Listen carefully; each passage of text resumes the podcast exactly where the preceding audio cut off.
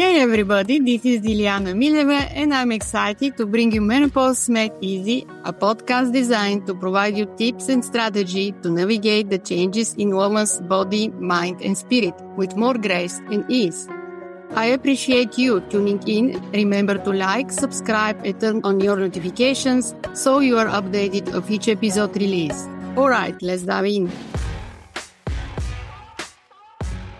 Welcome today for our new episode of Menopause Made Easy. And as usual, today I have another amazing guest, which is Ambika Devi. And I will let her introduce herself. Tell our listeners, who is Ambika? I am a multipreneur, so I've got a lot of things going on all at once. Very, very creative. But as far as what I offer to people to help them on their path in life, primarily I'm an astrologer. I'm a writer. I have six books. I'm also the publisher of my books. And I've been an instructor, teacher, professor all my life, from kindergarten all the way through university. And I've got several undergraduate degrees, a master's degree in yoga, and ten years into research and writing, study on a P H D, focused on my challenge, which is how to teach people to use the power of their own voices and their breath to completely change their minds, clear things, and ideation. So coming up with ideas. As far as dealing with life, I think we all can use this right now. And breathing happens to be a big part of a course that I'm getting ready to publish on my site, which is helping people sleep. Yes, talk about the sleep. It's a big uh, part and that nobody talk about so much. It's one of the symptoms of perimenopause and menopause. How does it relate menopause with sleep? How actually breath can help? Yes, absolutely. As a yogi, I've been a yogi and studying meditation since I was six years old. In nineteen sixty-six is when I was introduced to meditation. A few years later, my mother started taking me to yoga class with her, and the type of class she was going to was more traditional. Teacher is a disciple of Iyengar. He was one of the earlier yogis that came to the United States, very focused on traditional sensibilities in yoga, which involves a lot of breathing. So I became fascinated with it, and then I became a singer. So breathing became a big part of my life then. When going through perimenopause, I feel like I went through it for a really long time, you know, and I did go through sleep challenges. Now, I had learned things over the years of how to help myself. I learned that I really need a dark space. And then I learned I really needed a, a certain temperature. And little by little, as I moved through life, I noticed things that would disturb it and things that would help it. So I decided to put a course together with the many things I've learned, but also by coaching clients and helping them to learn holistically, because one of the topics I taught is holistic health for twenty-one years at the university level. So I come to it with science, but also the ideas and absolute studies of energy, because energy has a lot to do with it. Coming from yoga, many people don't know, Dilyana, that yoga has two sisters. One is Ayurveda, and I bet you've heard of that and you know about it, but the other is Jyotisha. Ever hear of this one? No, let's talk about this. Jyotisha is astrology. I said earlier, I'm an astrologer. You see, so that's a sister science to yoga. It took a long time for Ayurveda to show up. And when I was going through perimenopause, when I just was starting to get so symptomatic that it was disturbing me in many ways, changing, you know, that change is, I liken it to just zooming at top speed in one direction and all of a sudden, you know, you have to turn around and go the other way because our energy was going down into the earth while we were fertile and productive and reproductive. But then the energy turns and starts to go up out through your head. That's why you get so hot and get hot flashes.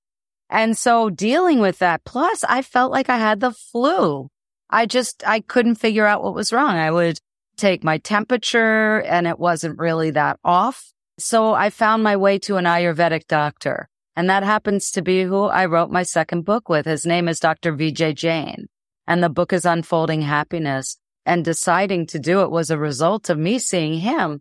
One of the first things he did for me was he gave me some Ayurvedic herbs to put in warm water and drink before I eat. And it was right after our first consultation. We were in a really beautiful kind of out-of-the-way setting in the woods on a lake. It was a really lovely retreat center. I feel really fortunate that I got to go there many times to see him and do even full week cleansings or eight-day cleansings, which really helped. But on this day, he, he took me over for lunch because it was lunchtime right after our appointment. He gave me these herbs, and I'll tell you, it was the first time truly that I can remember just feeling a warm feeling in my belly, feeling the right kind of hunger. I always was, leading up to that point, a little off with digestion. And just that first time changed me. And so I became really fascinated. This is how I was led into many different studies in holistic health, herbology, and aromatherapy. Shiatsu, I taught shiatsu for many, many years. So I know a lot about the body, and of course I was doing these things, but I'll tell you, even going through something new can put you right, you know, back to the beginner line. So when we figured out what my symptoms were, he laughed. I was a little offended because he was like, ah, it's perimenopause. And I was like, wait a second, that's not laughable. You know, this is something I wasn't aware of because nobody told me this would happen or could happen. And that led me on a quest of figuring things out. And whenever I figure things out that work for me or one of my clients, I like to publish something about it, either a course or a blog or a book, so I can help people. Why do you think that so many women suffer from insomnia and difficulty to sleep during the menopause? One of the biggest causes I see over the years in thousands of clients is digestion. That's, I think, the number one thing, what you're eating and when you're eating it. Certainly, we know now science has jumped on and really begun to give us some information, like about chocolate and caffeine and sugar and things we know about, or maybe it would be good to learn about dietarily. But I think also temperature needs change, spatial needs change. The way we went in the mother stage, I see us as beautiful women. We are in maiden. Maiden is our first stage, and then mother, and then crone. And I don't see crone as a bad word, everybody. I think of it like a crown, that I now can wear my crown, you know, because I'm hopefully wiser. Yeah, it's, it's, it's supposed to be. We know that the wisdom is coming with the change of this time of the women's life. And it's good time to start to tune in, right? To start to meditate, to start to learn this breath. It's actually how breath help with sleep. What I have learned personally, and again in teaching, is that certain breathing exercises will help quiet a person's mind very quickly. But also, I don't see that there's just one that works for everybody. And this is so true with everything else. You know, one woman might really need it at sixty-four degrees to sleep, and another might be fine at, at seventy. But I suggest if you're having trouble to look between sixty-four and sixty-eight. Don't be afraid to make it cold. Light versus darkness, electronic equipment definitely affects us. Things being packed in plastic so much, giving false estrogens to the body, really affect us. So that means we have to think about cleansing more. When our bodies were menstruating and we were shedding on a regular schedule with the moon, our bodies were helping us to clean out. Now that doesn't happen anymore when we begin to move into menopause and then through it. And so we have to be more mindful of taking care of ourselves and cleansing ourselves. Let's talk a little bit about mindfulness and how that can help the symptoms and specifically the sleep. Well, the first thing is when we're wrestling with the mind and we're thinking maybe lying in bed and can't sleep, you know, and if you get really frustrated and you get involved with your thoughts, then they'll suck you in and they'll keep growing. But as a meditator, what we practice, the whole reason why we practice, which is also what the term mindfulness is sometimes used for, but this is meditation. This is the practice of meditation, which is to withdraw from the thought or the object or the thought of the object, pull back and witness it. So a lot of people mistake the idea of meditation or being mindful as focusing on something and being really aware that it's right there, you know, but that's not going to help relax you. If anything, that's going to stress you out. So as a meditator, the way I teach my beginner students is first focus on the breath, because the breath and the sound of your voice and different hand positions, perhaps using your hands maybe to close off your eyes. And something I love is just teaching people to put their fingers on their eyelids lightly and let the palm just cup the chin. Don't do it if you're driving, listening to this. But if you're stressed out and you do this after rubbing your hands together vigorously, then just touch your fingers lightly to your eyelids and let your palms cup around the chin bones, the jaw bones.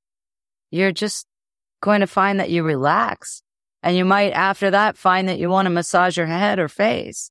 It just centers you in. That, to me, is a mindfulness practice. I don't profess to teach any formal path of study of mindfulness. And I actually write blogs about the difference quite often of mindfulness and meditation, because they're different. People will interchange the words. What does that make actually under all the sense? I use these techniques as a meditation and breathing techniques to help with distress and sleep. I do want to back up just a second. Mindfulness can be the, you could focus on a mantra, but when you're focusing or forcing the mind, you're not allowing it to fully relax. That's a harder trigger. I'm not saying it won't work. I'm just saying my PhD studies and research is to find the easiest, fastest path. And I can definitely tell you that's not the easiest, fastest path. But with breathing, especially if you close your ears off or do particular breath like this one, this is called ujjayi. And it's as if you're saying the sound ah, but you're you're going to breathe in and out of your nose. So it's how you're using the muscles in the throat. You can hear it, right? Yeah. Almost like I'm about to snore. So you can think ah on the in and then ooh on the out. That works for me. Works for most people. But if you think just before a snore or what it feels like when you're clearing your throat, then you, you'll find it and it rolls like the ocean. That's not the easiest breath, but that one without any body movement often helps. That one works for me. What if you're hot? You could curl your tongue. Not everybody can do that. You know, if you roll your tongue up, if you're just listening, I didn't want to confuse you on the visual. But you don't have to. Just imagine you have a teeny, teeny straw in your mouth and draw the air in through your lips. Try it, Dilyana. Teeny, teeny, like a tiny, tiny little cocktail straw. The tiniest opening. You can feel the coolness across your tongue, right? Right. And then you can exhale out your nose or your mouth. It doesn't matter. Once you get relaxed with it, you don't need to do it very many times because breathing in and out of the mouth can ultimately make you hotter. That's why animals pant. Yeah. Because they're they're trying to release heat. But when humans breathe a lot in and out their mouth, they dry out. It makes more heat in the body. So with the little straw breath, some people find that very easy. Some people just like to look at a square breath, you know, a certain amount of counts for yeah. Inhale, hold, exhale, hold, or even just inhale for a certain amount and exhale for a certain amount. These are all ways of being mindful, which will lead you into the state of meditation, which is nothingness, disappearing, fully relaxed. If a thought comes across, we're aware of it. We're not gone. We're not sleeping at this point, but we're non-reactive. We'll notice it. That's the first reaction, and that one's for free. But then we'll easily be able to remove ourselves, let it pass by, and be non-reactive. This is what it means to make the mind as still as a lake, which I think can be a very confusing metaphor.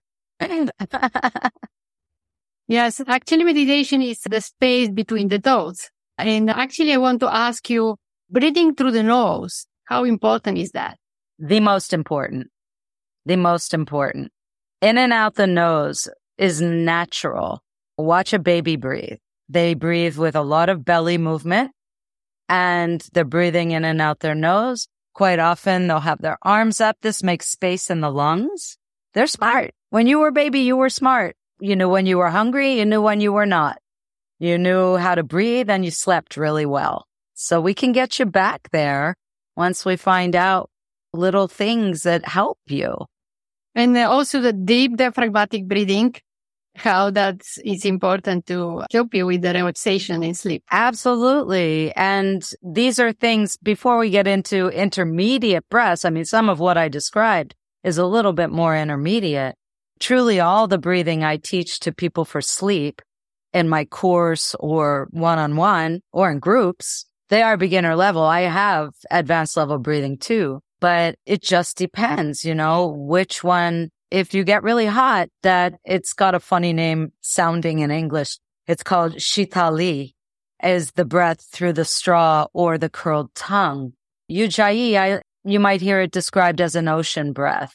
That vibration in the throat helps to relax the neck, and the neck helps to relax the head and shoulders. And that's a very beautiful breath that often helps a lot of people. But there are others. My favorite that I use in workshops when I want to prove to people that they can get into the meditative state is called Brahmari breath.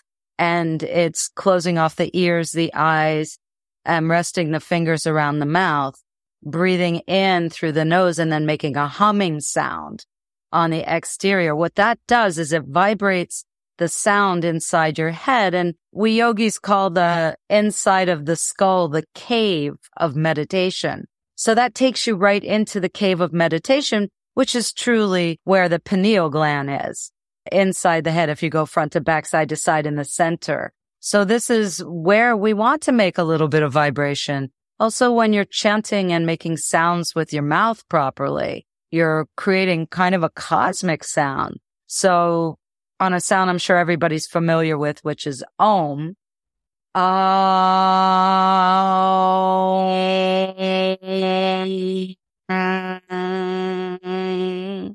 You can hear me move the sound in different ways.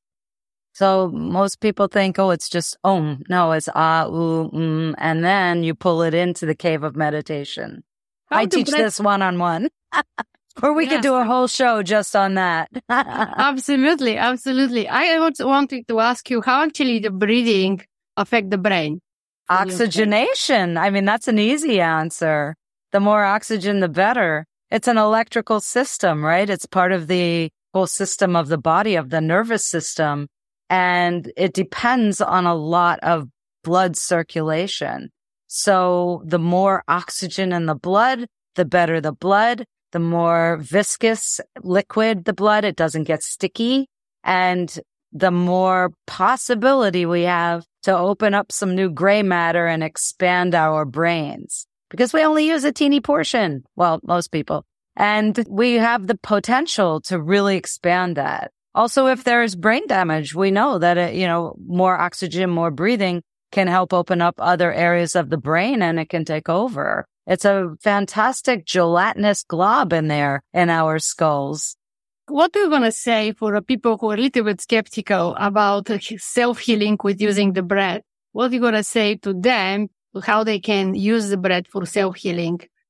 I think the best solution, if you're really skeptical, but you're really ready to try something, is find a good teacher. Because a good teacher knows how to instantly give you a full bodily felt sensation. And your inner child will believe. Because when we don't believe something, it's because we don't get a sense of it in our bodies. Now, I know a lot of people are intellectual. I mean, you can read studies on breathing. There have been many, many studies on breathing, and it's quite easy to find them. You know, how about this? How about I write a blog about it? Yes. You could just go to my site later, subscribe to my newsletter, and I'll let you know when the blog is published. What is the one thing that you want to leave today, our audience, that they can start to implement and help themselves with sleep?